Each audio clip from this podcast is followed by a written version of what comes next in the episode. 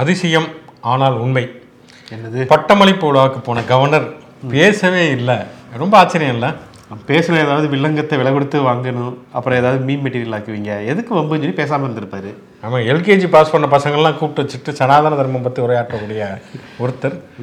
பட்டமளிப்பு விழாவுக்கு பேசலைங்கிறது ஆச்சரியமான ஒரு விஷயமா இருக்குது ஒருவேளை பெரியார் பல்கலைக்கழகம் அப்படிங்கிறனால சம்மந்தம் இல்லாமல் ஏதாவது பேசி இதாயிருமோ? நமக்கே பேக் ஃபயர் ஆயிருமோ? நம்ம ஏற்கனவே கருப்பு ட்ரெஸ் போடக்கூடாது கருப்பு உள்ளாடை வரைக்கும் போடக்கூடாதுன்னா சொல்லிட்டு அப்புறம் வாபஸ் வாங்கினாங்க. ஆமாம் வாபஸ் ஆகிட்டாங்க கருப்பு அதை வந்து தடுக்கவே முடியாது.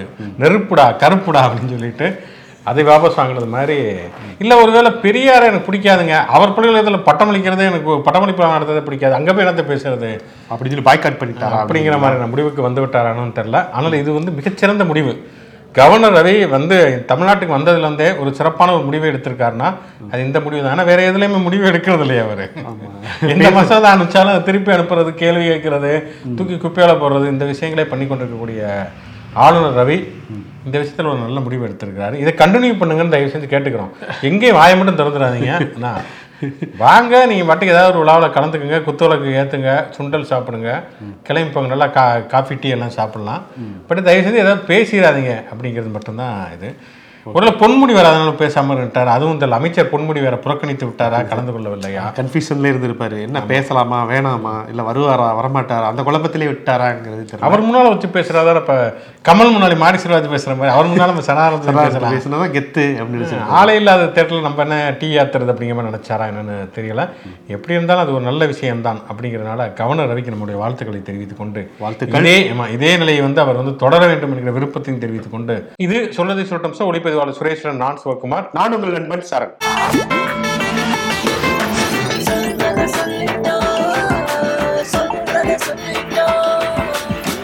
B team B team நம்ம கேள்விப்பட்டிருக்கோம். ஹச் டீம் கேள்விப்பட்டீங்களா நீங்க? அச்சு டீம் அப்படின்னா வந்து என்னது ஹோமிசைடு டீமா இல்ல ஹச் ராஜா டீம் ஓகே புரியுது. என்னன்னா வந்து இப்பதான் இவர் சீமான் சொல்லியிருந்தார். நான் என்னுடைய மறு உருவம் தாங்க பிஜேபி நாங்கள் வந்து மறுவிச்சா நாங்கள் வந்து நாம் தமிழர் கட்சி. மறுவை எடுத்துட்டோம்னா பிஜேபிங்கிற மாதிரி. நாங்கள் செய்கிறத தான் அவங்க எல்லாம் ஃபாலோ பண்ணுறாங்க முப்பாட்டன் முருகன் சொன்னா அவங்களும் அதே மாதிரி அதே கிளம்புவாங்க. நாங்கள் மாயோன் பிறந்த நாள் கொண்டாடினா அவங்க கிருஷ்ண ஜெயந்தி கொண்டாடுவாங்க. அதே மாதிரி தாங்க அவங்களும் அப்படின்னு சொல்லிட்டு இருந்தா இல்லையா? ஹெச் ராஜாவே சொல் ஹெச் ராஜா பொதுவாக வந்து யாரோடையுமே ஒரு நல்லிணக்கத்தோட இருக்க மாட்டா அப்படி. கோவப்படுவாரு. கோவப்பட்டுட்டே இருப்பா அப்படி. அந்த வைப்ரேஷன் மோட்லேயே இருப்பா அப்படி. இப்போ ஃபோன் வந்து வைப்ரேட் அப்படி இருக்குமோ? அது மாதிரியே இருப்பாரு அந்த மாதிரி இருப்பா அப்படி. தம்பி ராமையா மாதிரி இருப்பா அப்படி அரசியல் தம்பி ராமையாவா? அப்படிப்பட்ட ஒரு மனிதரை வந்து நான் தம் நண்பர் சீமான் அவர் வந்து அந்த ஒரே ஒரு கெட்டப்பழகம் இருக்கு அவர்கிட்ட எது இந்த கொசுப்பேட்டு அடிக்கிற மாதிரி கையை தூக்கி பேசுவார் அதுவா? அல்லது வந்து பேட்டிகள் எல்லாம் வந்து வின அநாகரிகமாக வினாத வினோதமாக நடந்து கொள்வார் அதுவா? அதெல்லாம் இல்லை. அந்த தமிழ் தேசியம்னு ஒரு விஷயம் பேசுறாரு. அது வந்து பிரிவினைவாதத்தை தூண்டுது. அதை தூக்கி ஓரமா வச்சுட்டாருன்னா அவரோட வந்து உட்காந்து கூட்டணி பத்தி அது தேசியத்துக்கு வாங்கன்னு. கூட்டணி பத்தி பேச தயார் ஆஹா. அப்படின்னு இருக்காரு அதை அவர் எடுத்து வச்சுட்டாருன்னா கட்சியிலே போய் சேர்ந்துடலாமே. அதுக்காக தானே அவர் கட்சியை நடத்துறாரு. தமிழ் தேசியத்தை அடிப்படையாக கொண்டதான் நாம் தமிழர் கட்சி அப்படிங்கிற ஒரு அமைப்பை அவர் நடத்தி கொண்டு இருக்கிறார் வந்தேரிகள்ங்கிற வார்த்தையை ரெண்டு பேருமே யூஸ் பண்றாங்க. ஆமா ரெண்டு பேருமே யூஸ் பண்றாங்க வந்து. அவங்களும் வந்தேரிகள் இவங்களும் வந்தேரிகள். ஆமா. அவனா அவர் பீகார்லேருந்து வந்தாருன்னு சொல்றாங்க ஹெச் ராஜா. ஆமாங்க. ஆனா அது அதெல்லாம் மறந்து மறந்துடுறாரு அதெல்லாம் வசதியா மறந்துடுவாங்க. அது வேற என்ன சர்மாஜி அது இதுன்னு சொல்லுவாங்க. சரி அந்த இது பிரச்சனைக்குலாம் இப்போ நம்ம போக வேணாம். ஆனா சீமானுடைய ஹேர் ஸ்டைல் வச்சு இவர் ஹெச்ராஜாவோட ஹேர் ஸ்டைல் வச்சு பார்த்தா ஆமா. பத்து பொருத்தங்களும் பொருந்துற மாதிரியே மாதிரி இருக்குது. அது பக்கம் காரைக்குடி ராமநாதம் கொஞ்சம் பக்கம் தானே ஆமாங்க இளையாங்குடி குறுக்கொல்லியில் அப்படி பின் வயல் வழியே போனா போயிடலாம் ஊருக்கு. அங்கேயும் குடிகள் தான் இருக்குது. ஆமா தமிழ் குடி. பெருமை தமிழ் குடிகள். அப்படின்னு காரைக்குடி இளையான்குடி ராம்நாடு பரமக்குடி. சரி எப்படியான ஒரு குடியில வந்து குடிகள் ஒன்றாக சேரக்கூடிய ஒரு காலகட்டமாக இருக்கிறது. ஆனால் இவர் வந்து ஒரு காலகட்டத்தில் ஒரு தீவிரமான நாத்திகம் பகுத்தறிவுப்பெல்லாம் பேசி கொண்டிருந்தவர் சீமான். நிறைய பெரிய பெரியார் திராவிடர் கழக மேடைகளெல்லாம் விமர்சனம் செய்து கொண்டிருந்தவர். அதற்கு பிறகு கொஞ்சம் கொஞ்சமாக அவர் நாம் தமிழர் கட்சி இதெல்லாம் ஆரம்பித்ததுக்கு பிறகு முப்பாட்டன் முருகன் மாயோன் அப்போல்லாம் போய் திருநீர்லாம் பூசிட்டு அப்படிலாம் இருந்தாலுமே கூட அவர் வந்து இந்துத்துவம் அப்படிங்கிற சித்தாந்தத்தை ஏற்றுக்கொள்ளாதவர் அப்படின்னு தான் தொடர்ச்சியாக சொல்லி கொண்டிருக்கக்கூடியவர். சீமான் இவங்களும் அவரை வந்து கிறிஸ்டின் அவர் சைமன் அவர். சில பேர் மலையாளிலாம் சொல்லுவாங்க அது என்னது சில பேர் எப்படியெல்லாம் என்னென்ன மாதிரியான சர்டிஃபிகேட் கொடுக்குறதுனே தெரியாம urine test blood test Aadhaar test எல்லா டெஸ்ட் எடுத்து இஷ்டத்துக்கு எதாவது ஒன்று சொல்லக்கூடிய ஆட்கள்லாம் இருக்கிறார்கள். அப்படி வந்து அவர் வந்து மலையாளி கிறிஸ்தவர் அப்படிலாம் வந்து இந்துத்துவவாதிகள் திட்டி கொண்டு இருந்தாங்க திடீர்னு எப்படி பாசம் பொங்குச்சுன்னு தெரில ஹெச்ராஜா வந்து அவரே வந்து சீமானை நாங்கள் ஏற்றுக்கொள்ள தயார் அப்படிங்கிறார் அவர். சீமானுமே நாங்கள் வந்து எங்கள் எங்களை தான் அவங்க ஃபாலோ பண்ணுறாங்க எங்களுடைய மறு உருவம் தான் அவங்க அப்படிங்கிறாங்க. ஆமா பச்சை அந்த இது மாதிரி. உண்ட காதலி என்ற மனைவி ஆகலாம். என்ற மனைவி ஒன்று காதலியாக முடியாது. அந்த அப்படிங்கிற மாதிரி. ரெண்டு பேருக்கு ஒன்று தான் ஒரே ஜீன் தான் அப்படிங்கிற மாதிரி எனக்கு எனக்கு இதுல ஒரு சந்தேகம் என்னன்னா சரி இவரும் தோத்து போறாரு அவரும் தோத்து போறாரு. ரெண்டு பேரும் கூட்டணி சின்ன பண்ண போறாங்க. வாங்க சேர்ந்து தோக்கலாம் அப்படின்னு கூப்பிடுறாங்களா? என்னன்னு தெரியல. தோல்விகளின் எச்சிரஜே ஐம்பத்தி ரெண்டு இது ஓ- ஓட்டுகள் வாங்க முடியாமல் தோற்று போனவர் தானே. அவர் கூட்டணி சேர்ந்து என்ன பண்ண போறாரு அப்படிங்கிறதுல நாம் தமிழ் கட்சி எங்கேயுமே வெற்றி பெற்றதாகவும் வரலாறு இல்லை.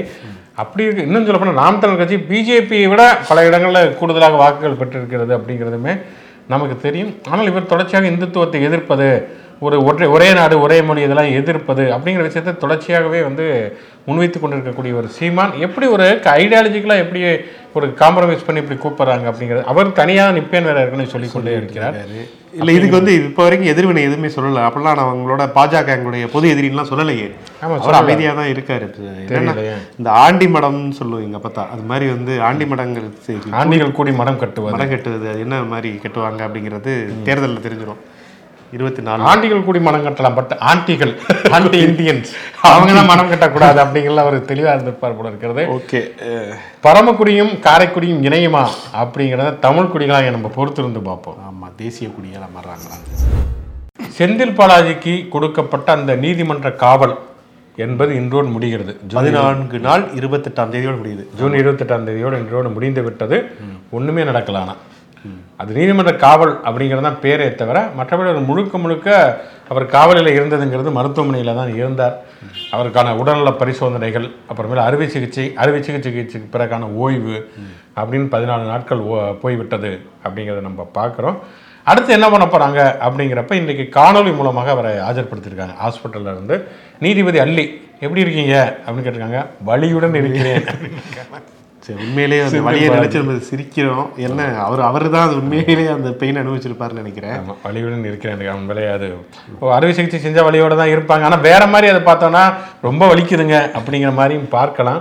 நடந்த சம்பவங்களை ஆமாம் அதனால் வந்து ஜூலை பன்னிரெண்டாம் தேதி வரைக்கும் இந்த நீதிமன்ற காவலை நீட்டித்திருக்கிறார்கள் அப்படிங்கிறப்ப ஏன்னா தொடர்ச்சியாகவே இந்த இரண்டு நாட்களாகவே நம்ம அந்த அமலாக்கத்துறை தரப்புலேருந்து வைக்கப்படக்கூடிய வாதங்களாக இருக்கட்டும் அல்லது இவருடைய செந்தில் பாலாஜி தரப்புலேருந்து வைக்கக்கூடிய வாதங்களாக இருக்கட்டும் இவங்க அமலாக்கத்துறை தரப்புலேருந்து துஷார் மேத்தா செந்தில் பாலாஜி தரப்புல வந்து ஒன்று என்ஆர் இளங்கோ இன்னொரு பக்கம் முகில் ரோத்கி. அவருமே வா வாதிட்டு இருக்கிறார் இதில் பெரிய காமெடியான ஒரு விஷயம் என்னன்னா முகில் ரோத்கிக்கு துஷார் மேத்தா ரெண்டு பேருமே மத்திய அரசு வழக்கறிஞர்களாக இருந்து பிஜேபி தரப்புல பல வழக்குகளில் ஆஜராயிருக்காங்க. அப்படிங்கிறப்ப இந்த வழக்கறிஞர்கள் மேடை எங்க கிடைக்குதோ அங்க வந்து அதுக்கான மாதிரி டான்ஸ் ஆடுவது அப்படிங்கிற மாதிரி தான் இருந்திருக்கிறார்கள். இதில் வந்து செந்தில் பாலாஜிக்கு ஆஜராக இருக்கிறார்கள். முகில் ரோத்கி என்ன சொன்னார்னா முதல்ல நீதிமன்றம் வந்து காவல் கொடுக்குறப்ப அமலாக்கத்துறை விசாரிக்கணுங்க. அதுக்கப்புறம் கொரா கொரா கொரோனா வந்தாலும் சரி சுனாமியே வந்தாலும் சரி அதுக்கப்புறம் மேல் வந்து அமலாக்கத்துறை காவல் எடுக்கவே முடியாது. என்ஆர்ஐல வந்து இன்னும் ஒரு படி மேலே போய் அமலாக்கத்துறை வந்து அவங்க என்ன போலீஸா? அவங்க எதுக்கு காவலை விசாரிச்சு என்ன பண்ண போகிறாங்க அப்படிங்கிற மாதிரி கேட்டாங்க. ஆனா இவங்க அமலாக்கத்துறை தரப்புடைய வக்கீல் துஷார் மேத்தா. அவர் வந்து அப்படியெல்லாம் கிடையாதுங்க அவர் வந்து டக்குன்னு போய் படுத்துறாங்க எப்படி இங்க விசாரிக்கிறது? எங்க எங்க கையில அவங்களை வந்து ஒப்படைக்கணும்? தனியாக அதுவும் தனியார் ஆஸ்பத்திரியில் போய் நாங்க என்ன விசாரிக்கிறது? அப்படிங்கிற மாதிரி சொல்லியிருந்தாங்க. இப்ப மீண்டும் வந்து இப்ப இருபத்தெட்டு பன்னெண்டுனா கிட்டத்தட்ட அதுவுமே ஒரு பதினாலு நாட்கள். ஆமா. இரண்டு வாரங்கள் பதினாலு நாட்கள் காவல். எக்ஸ்டென்ஷன் பண்ணிட்டே போயிட்டு இருக்காங்க. இதுலயாவது அமலாக்கத்துறை போய் நேரடியாக விசாரிக்குமா? அல்லது வந்து இன்னுமே வந்து இதுல மருத்துவமனை கண்காணிப்பில் இருக்கணும் அந்த பதினாலு நாள் ஓட்டுவாங்களா அப்படிங்கிறதுமே தெரில ஆனா போறப்ப இந்த இதெல்லாம் ஹார்லிக்ஸ் ஆப்பிள் ஆரஞ்செல்லாம் வாங்கிட்டு போங்க. அமலாக்கத்துறை அதிகாரிகள். ஆமா. இல்ல அமலாக்கத்துறையே வந்து காணொளி காட்சியில தான் வீடியோ பேட்டி தான் இதான் எடுக்க முடியுமா? இன்ட்ராக்ஷன் பண்ண முடியுமா? அப்படிங்கிறதுன்னு தெரியல. ஆமா. ஓகே பார்ப்போம் அதனால தெரியல. பாப்பா அடுத்து இந்த பொன்முடியோட வழக்கு வேற இன்றைக்கு வருகிறது. அது நீதிமன்றத்தில் வந்து அதற்கான தீர்ப்பு வெளியாக காத்திருக்கிறதுங்கிறாங்க. இந்த ஷோ நம்ம பேசி கொண்டிருக்கக்கூடிய நேரத்தில் அது என்ன ஆக போகுது அப்படின்னு தெரியல. அப்போ இதனால தான் வந்து அவர் சேலம் விழாவுக்கு வந்து போகல போகலையா? அப்படிங்கிறதுமே தெரில அதனால தான் கவர்னர் கம்முன்னு இருந்தாரா? கண்ணம்மா கம்முனு கடை அப்படின்னு இருந்தாரா அப்படிங்கிறதுமே தெரியல. எப்படி நாளைக்கு தெரிய தானே போகுது அதை அதை தொடர்பாக நாளைக்கும் நம்ம பேசுவோம். இரண்டு நாட்களாகவே தொடர்ச்சியாக பிஜேபிக்காரங்க பிஸியாகவே இருக்கிறார்கள். ஒன்று வந்து அந்த சிதம்பரம் தீட்சிதர் கோயில். அதில் கனக சபை அந்த கனக சபையில் நேற்று பெண் அந்த காவல்துறை அவங்களே நேரடியாக பெண் காவலர்களும் சரி அரசு ஊழியர்களும் நேரடியாக அவங்களே ஏறி போய் அவங்களே நேரடியாக பார்த்து விட்டு வந்து விட்டார்கள். அதனால வந்து இது வந்து சிவன் உக்கிரமாகி விட்டார். என்ன நடக்க போகுதோ என்ன நடக்க போகிறதோ அப்படின்னு சொல்லிட்டு ஒரு பக்கம் பிஜேபிக்காரங்க முழுக்க வந்து ட்ரெண்ட் பண்ணிக்கிட்டாங்க. ட்விட்டரில் வந்து எப்படி இது வந்து நீ உங்களுக்கெல்லாம் என்ன ஆக போகுதுன்னு தெரியல. சாபம்லாம் வருவாங்க உங்களுக்கெல்லாம் என்ன ஆக போகுது? என்ன இது நடக்க போகுது? சேகர்பாபுக்கெல்லாம் என்ன ஆக போகுதுன்னு தெரியல. சிவன் கோபப்பட்டா என்ன ஆகும் தெரியுமா? நெற்றிக்கணை திறந்தால் என்ன ஆகும் தெரியுமா? அப்படிலாம் வந்து இன்னும் சில பேர் வந்து ஏங்க அவங்க தி- தீட்சிதர் அந்த அட்டுழியம் பண்ணியிருந்தாங்க. வேற யாருன்னா கூட பரவாங்க பார்க்க வந்த பா இவங்க பக்தர்களே போட்டு அடி வெளுவெளுன்னு இழுத்துட்டு இருந்தாங்க. டீச்சர்கள் ரெண்டு பேரும் சண்டை போட்டுக்கிட்டு இருந்தாங்க வந்து. அப்பெல்லாம் வந்து சிவன் வந்து இன்னுமே ருத்த இதா இருப்பாரு வந்து. தாண்டவம். ஆடி இருக்க வேண்டியது. அதெல்லாம் பத்தி நீங்க கவலைப்படாம நீங்க இதை பத்தி மட்டுமே பேசுகிறார்களே. அப்ப வந்து பக்தர்களும் இந்துக்கள் தானே? அவங்க தரப்புல நிக்காம ஏன் வந்து தீட்சிதர்கள் தரப்புல மட்டுமே இந்துத்துவவாதிகள் பிஜேபி இந்து மக்கள் கட்சி இவங்கெல்லாம் நிக்கிறாங்க அப்படிங்கிற கேள்வியுமே கேட்குறாங்க ஏன்னா ஓட்டு வந்து போட போறது வந்து இந்துக்கள் அப்படின்னா வந்து பா இந்த சா இது பக்தர்கள் தான் வருவாங்க. தீட்சிதர்கள் ரொம்ப கம்மியாக தான் இருப்பாங்க. அது சிதம்பரத்தில் ஒரு ஏரியாவில் மட்டும்தான் இருக்க போறாங்க அவங்க. அது ஒரு தனி நாடு. ஆமா அது தனி நாடு. அதுவும் இல்லாம அவங்க நமக்கு குழந்தை திருமணம் வேற பண்ணி வச்சிருவாங்க. ஓட்டு போற வயசு வரதுக்கு முன்னாடியே கல்யாணம் பண்ணி வச்சிருவாங்க. அப்படிங்கிறப்ப அவங்களுக்கு கொடுக்கக்கூடிய ஆதரவை ஏன் பக்தர்களாகி இந்துக்களுக்கு கொடுப்பதில்லை? எல்லாத்துலயும் இப்படிதாங்க. பண்ணீங்க இடஒதுக்கீடுன்னு வந்தாலுமே வந்து பெரும்பான்மை இந்துக்களுக்கு எதிராக தான் இருக்கீங்க. இதுல கோயில் தரிசனம் போனாலும் பெரும்பான்மை இந்துக்களுக்கு எதிராக இருக்கீங்க. கோயில் அர்ச்சகர் ஆகணும்னாலும் பெரும்பான்மை இந்துக்களுக்கு எதிராக இருக்கீங்க. ஆனா திருப்பி இந்துக்களுக்கு அப்படிம்பாங்க. ஆனா இந்துக்களை ஆனா வந்து ஓட்டு மட்டும் கேட்கறதுக்கு வந்து இந்துக்கள் மத்தியில வரீங்களே அப்படின்னு நம்ம கேட்கல இந்துக்கள் கேட்கறாங்க. இந்துக்களே கேட்குறாங்க. பாருங்க அவங்களே படிநிலையா சாதிய படிநிலையா தான் வந்து பார்க்கறாங்க. அந்த வீடியோ அவ்வளோ ஷேர் ஆகுது. பாருங்க எவ்வளவு பெரிய அக்கிரமம். இறைவன் வந்து கொதித்தெழுக போகிறார் அப்படின்னு சொல்லிட்டு படியில ஏறி போய் மேல அந்த கனகசபை கனகசபைங்கிற வார்த்தையே இந்த சம்பவம் மூலமா தான் நிறைய பேருக்கு தெரிகிறது. ஆமா அது உயரமான இடம். அதுல போய் ஏறி ஏறி பார்க்கறது வந்து பாக்குறது அப்படிங்கிற ஒரு விஷயம். அது யாரு? கடவுளை தானே பார்க்க போறாங்க? இல்ல வேற எதுவும் அவங்க க- வேற கடவுளை தான் பார்க்க போறாங்க. அதுக்கு வந்து இவ்வளவு பெரிய தடை? ஒரு பக்கம் பார்த்தோம்னா இந்த விஐபி தரிசனம்லாம் எடுங்க அப்படின்னு அவங்களே இந்து முன்னணி இவங்களாம் கோரிக்கை வைக்கிறாங்க. இன்னொரு பக்கம் பார்த்தோம்னா இவங்க க தீட்சிதரை சொன்னாதாங்க கனக சபையை வந்து நாங்கள் கனக சபையில் உள்ளே போகிறதா வேணாமான்னு சொல்லி அனுமதி ராஜ்யசபாக்குள்ளே கூட கூட போயிட முடியும் இந்த கனக சபைக்குள்ளே கூட போக மட்டும் ஆக்சுவலி கனகசபைங்கிறதே ஒரு பெரிய ஒரு ஸ்கேம் நடந்திருக்கு. அங்க போய் நின்னு பாக்குறதுக்கே வசூல் பண்ணி இருக்கிறதா தகவல் அதுவுமே நிறைய தகவல்கள் வருது ஏலம் விடுவது அதில் காசு சம்பாதிப்பது இந்த மாதிரியான விஷயங்கள் எல்லாம் நடந்து கொண்டு நடந்திருக்கின்றன அப்படிங்கிற மாதிரியான ஒரு தகவல்கள் வருகின்றன. அப்போ ஒரு பக்கம் தீட்சிதர்கள் பக்கம் வந்து நிற்கிறது பக்தர்களாகிய இந்துக்களை புறக்கணிப்பது அப்படிலாம் சொல்லிட்டு தான் பொது சிவில் சட்டம் தேவை அப்படிங்கிறதையும் அப்படிங்கிற சொல்றாங்க. அது ஒரு வேற மாதிரி உருட்டு. அப்படியும் வர்றாங்க. அதுவுமே பார்த்தோம்னா இரண்டு நாட்களாக கடுமையான விவாதங்களுக்கு உட்படுத்தப்பட்டிருக்கிறது. ஏன்னா வந்து எனக்கு தெரிஞ்ச வரைக்கும் என்னன்னா பிஜேபியினுடைய இந்த நாடாளுமன்ற தேர்தலுடைய முன்வைக்கக்கூடிய ஆயுதமாக பொது சிவில் சட்டம் இருப்பதற்கான வாய்ப்புகள் இருக்கிறது. அதபடி ஒவ்வொரு எலெக்ஷனுக்கு முன்னாடியும் இந்த பொது சிவில் சட்டம் தான் வருது. வருது. போன எலெக்ஷன்ல இப்படிதான் வந்து ஆமா, ராமர் கோயில் பிரச்சனை அவங்க தொடர்ச்சியா கையில் எடுத்துட்டு இருந்தாங்க. இனிமேல் அதை எடுக்க முடியாது. ஏன்னா ராமர் கோயில் கட்டி முடிக்க போறாங்க.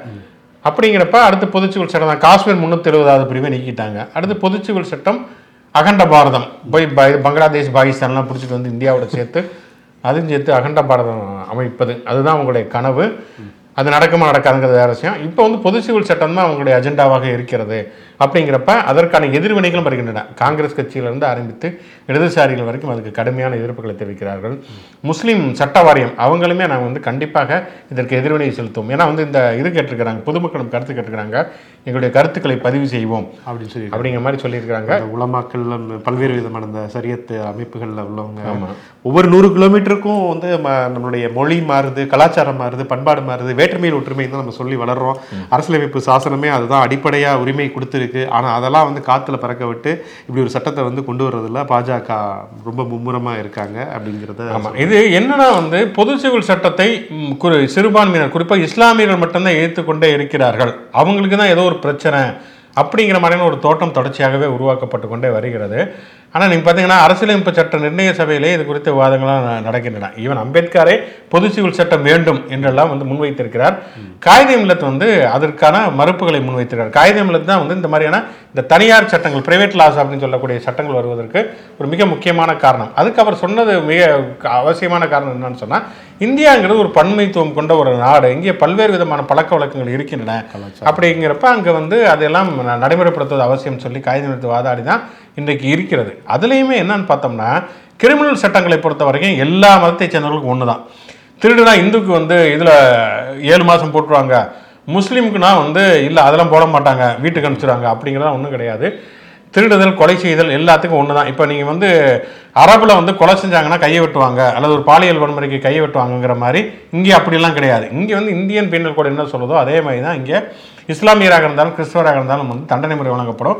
கிரிமினல் வழக்கை பொறுத்த வரைக்கும் எல்லா மதங்களும் ஒன்று தான் சிவில் கேஸை பொறுத்த வரைக்குமே பார்த்தோம்னு சொன்னால் இப்போ ஒரு உதாரணத்துக்கு வந்து இப்போ வட்டி வாங்குறது தப்பு அப்படின்னு சொல்லி குரான் சொல்லுகிறது. அப்படிங்கிறதுக்காக ஒரு முஸ்லீம் வந்து பேங்க்கில் லோன் வாங்குறாரு. லோன் வாங்கிட்டு வந்து நான் வட்டியெல்லாம் கட்ட மாட்டேன் அப்படின்னு சொல்ல முடியாது. சொல்லவும் மாட்டார் சொல்லவும் முடியாது. அல்லது ஒரு பேங்க் மேனேஜராக ஒரு முஸ்லீம் இருக்காருங்கிறதுக்காக இது வந்து வட்டி வாங்குறது ஹராம்ங்க. அதனால வந்து வாடிக்கையாளர்கிட்ட வந்து லோனை கொடுத்துட்டு அசல் மட்டும் தான் வாங்குவேன் அப்படின்னு சொன்னா அவர் வேலை காலியாக போகும். அங்கெல்லாம் சிவில் சட்டங்கள் எல்லா மதத்துக்கும் ஒன்று தான் எங்கே வேறுபடுது அப்படின்னு சொன்னால் திருமணம் வாரிசுரிமை குழந்தைகளை தத்தெடுப்பது வக்பு வாரிய சொத்துக்களை நிர்வகிப்பது. இந்த மாதிரி மூணு நாலு விஷயங்களில் மட்டும்தான் அவங்களுக்கு விதிவிலக்கு அளிக்கப்பட்டிருக்கிறது. இது முஸ்லீம்களுக்கு மட்டுமில்ல சீக்கியர்கள்ல இருந்து ஆரம்பித்து நிறைய கிறிஸ்தவர்களுக்கு எல்லாருக்குமே வந்து. இந்துக்களுக்கே கூட பழங்குடிகளுக்கு தனியான ஒரு இது இருக்கிறது. ஒவ்வொரு மாநிலத்துக்கும் அல்லது ஒவ்வொரு இடங்கள்ல இருக்கிறதுக்குமே வேற வேற இருக்குது. அதனால தான் பெண்களுக்கான சொத்துரிமைங்கிறது இந்தியா முழுக்க ஒரே மாதிரியாக கொண்டு வரப்படவில்லை அப்படிங்கிறத நம்ம பார்க்குறோம். அதனால வந்து இவங்களுக்கு அப்படியே ஒரு எல்லாருக்கும் சமத்துவமா வந்து பார்க்கணும். சுப்ரீம் கோர்ட்டே சொல்லிச்சு சுப்ரீம் கோர்ட்டே சொல்லிச்சுன்னா சுப்ரீம் கோர்ட் வந்து சபரிமலை கோயிலுக்குள்ள பெண்கள் போகணும்னு சொல்லிச்சு. அதை எப்படி நடைமுறைப்படுத்தினீங்களா? போக வேண்டியது நடைமுறைப்படுத்த எல்லாரும் ஒண்ணுதான் அப்படின்னு சொன்னா எல்லா கோயில்களுக்குள்ளேயும் பெண்கள் போறாங்கன்னா சபரிமலை கோயிலுக்குள்ளேயும் பெண்கள் போகலாமே. அங்க மட்டும் ஏன் தனியான ஒரு உரிமை? அது வந்து ஒரு பழக்க வழக்கமாக இருக்கு. அங்க ஒரு மரபா கடைப்பிடிக்கப்படுது சரியா தப்பாங்கிறது விவாதத்துக்குரியதுனாலுமே அங்க மட்டும் வந்து அது ஒரு மரபு. அங்க வந்து நாங்க கடைப்பிடிக்கணும் கனக சபையில மட்டும் தீட்சிதர்கள் அனுமதிக்கணும். அது ஒரு கஷ்டம் தானே அங்க வந்து பொதுவா எல்லா கோயிலும் இருக்கிற மாதிரி போக வேண்டியதானே அப்படிங்கிறது ஏன் இங்க வர மாட்டேங்குது இது சுப்ரீம் அர்ச்சகர்கள் பிரச்சனை. சரி இதெல்லாமே கூட விட்டுருவோம் மதம் கோயில்ங்கிறது ரெண்டு வாரத்துக்கு முன்னாடி சுப்ரீம் கோர்ட் என்ன சொல்லுச்சு? நீங்க டெல்லியில போட்ட சட்ட திருத்தம் செல்லாதுன்னு சொல்லுச்சு. உடனடியாக அதாவது அந்த இவங்களை அரசு அதிகாரிகளை வந்து அரவிந்த் கெஜ்ரிவால் ஆபீஸ்க்கே நாங்க நாங்க ஆபீசர் போனோம் அப்படிங்கறத வந்து செல்லாதுன்னு சொல்லுச்சு. என்ன பண்ணீங்க? அவசர சட்ட திருத்தம் கொண்டு வந்தீங்க. சுப்ரீம் கோர்ட் சொன்ன தீர்ப்பை மதித்தார்களா? கிடையாது. சபரிமலை கோயில் பிரச்சனைக்கு சுப்ரீம் கோர்ட் தீர்ப்பை மதிக்க மாட்டோம். டெல்லி டெல்லி அஹ், மா- மாநிலத்துக்கான அதிகாரங்களில் மதிக்க மாட்டோம். கவர்னர்கள் எதையுமே மதிக்க மாட்டாங்க. ஹெச் ராஜா ஹைகோர்ட் சுப்ரீம் கோர்ட்டை எப்படி மதிப்பாங்க விஷயம்.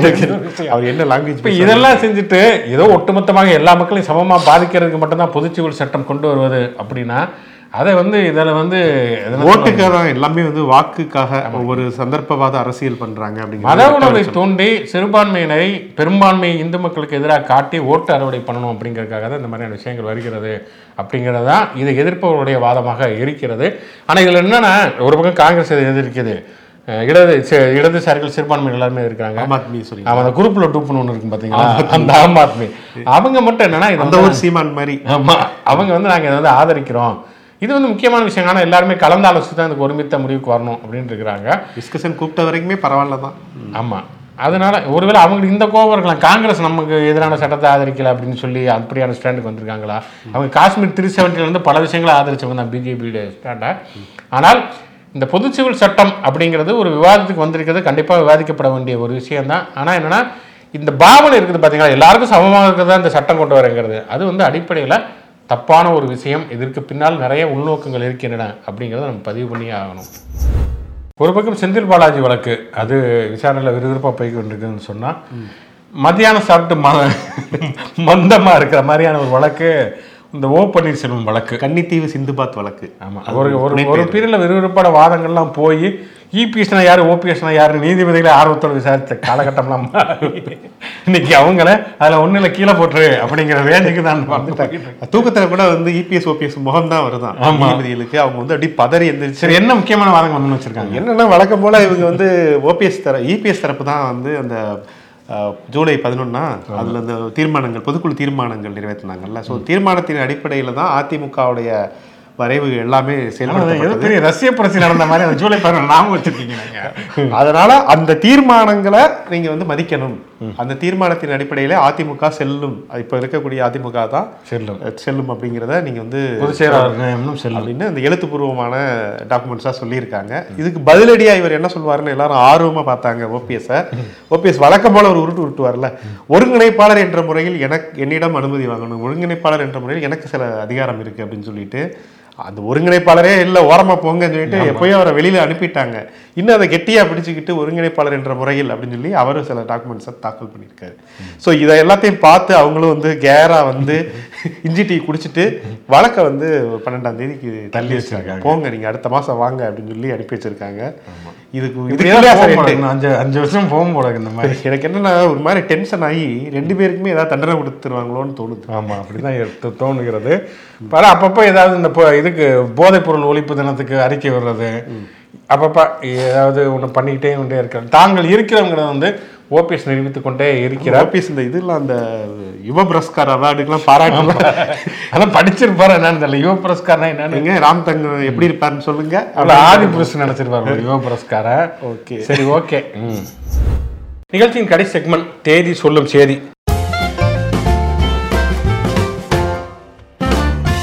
இன்று யாருக்கு பிறந்த நாள் நினைவு நாள் மற்றும் சுவாரஸ்யமான சம்பவம் அப்படின்னு பார்க்கறதுக்கு முன்னால பார்வையாளர் ஒருவர் வந்து கமெண்ட். ஹாய் சரண் அப்படின்னு சொல்லிட்டு இன்று அவருடைய நம்ம நேர் பேர் வந்து வாஞ்சிநாதன். அவர் மனைவியின் சகோதரர் கணேசன். அது அதே மாதிரி எஸ் கிருஷ்ணவேணி. இவங்க ரெண்டு பேத்துக்குமே என்கேஜ்மெண்ட் ஆகும் ஓகே. அதனால நம்முடைய வாழ்த்துக்களை தெரிவிக்க சொல்லியிருக்கிறார்கள். ஓகே. லிட்டில் மருமகள் ஹர்ஷிதா சிஸ்டர் அகிலா அப்புறம் வாஞ்சிநாதன். இவங்க சார்பாக கணேசன் மற்றும் கிருஷ்ணவேணிக்கு அவங்களுடைய என்கேஜ்மெண்ட்டுக்காக இதை விட்டுட்டீங்களே Vikatan legends Sivakumar and master Saran. அதாவது மாஸ்டர் சரணா?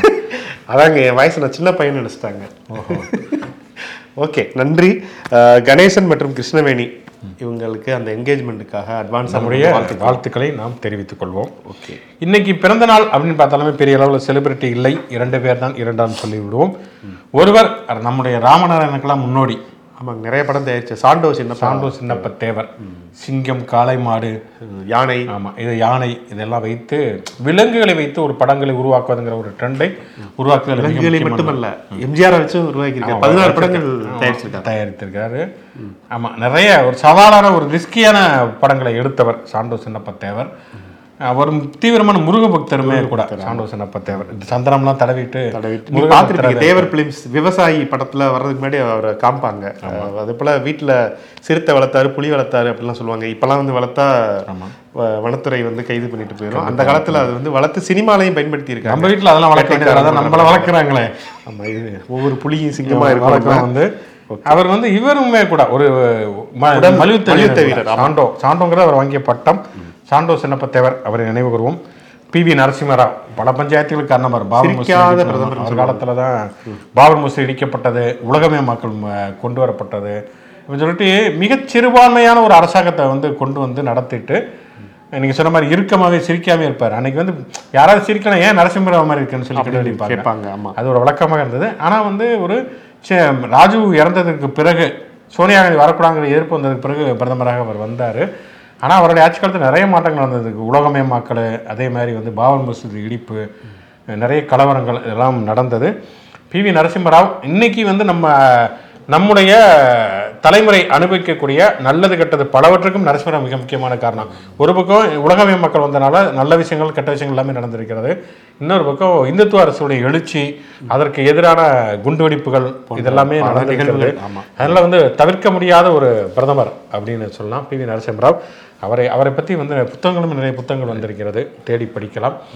பார்ப்போம். தொடர்ச்சியாக வந்து நிறைய தீவிரமான ஒரு பக்கம் தேசிய அளவில் எல்லாருமே நாடாளுமன்ற தேர்தலுக்கு ஆயத்தமாகிவிட்டார்கள். விட்டார்கள் சட்டம் இந்த மாதிரியான விஷயங்கள் எதிர்க்கட்சிகளுடைய கூட்டமைப்பு தமிழ்நாட்டிலுமே நிறைய பரபரப்பான விஷயங்கள். ஒரு பக்கம் செந்தில் பாலாஜி பொன்முடியுடைய வழக்கு இதெல்லாம் இருக்கிறதுங்கிறதுனால அதே போல ஹச்ராஜா வந்து சீமான் அதுக்கு என்ன எதிர்வினையாற்றுவாரா இல்ல வந்து பரவாயில்ல நல்லா இருக்கே இந்த கூட்டணி அப்படின்னு சொல்லிட்டு கூட்டணியில சேருவாரா? பாஜக கூட்டணியோட இருப்பாரா? நிறைய எதிர்பார்ப்புகள் இருக்கின்றன அப்படிங்கிறதுனால தொடர்ச்சியாக பார்ப்போம். நாளை மீண்டும் பல புதிய செய்தி கொண்டு வாதங்களும் சந்திப்போம். நன்றி நன்றி நன்றி.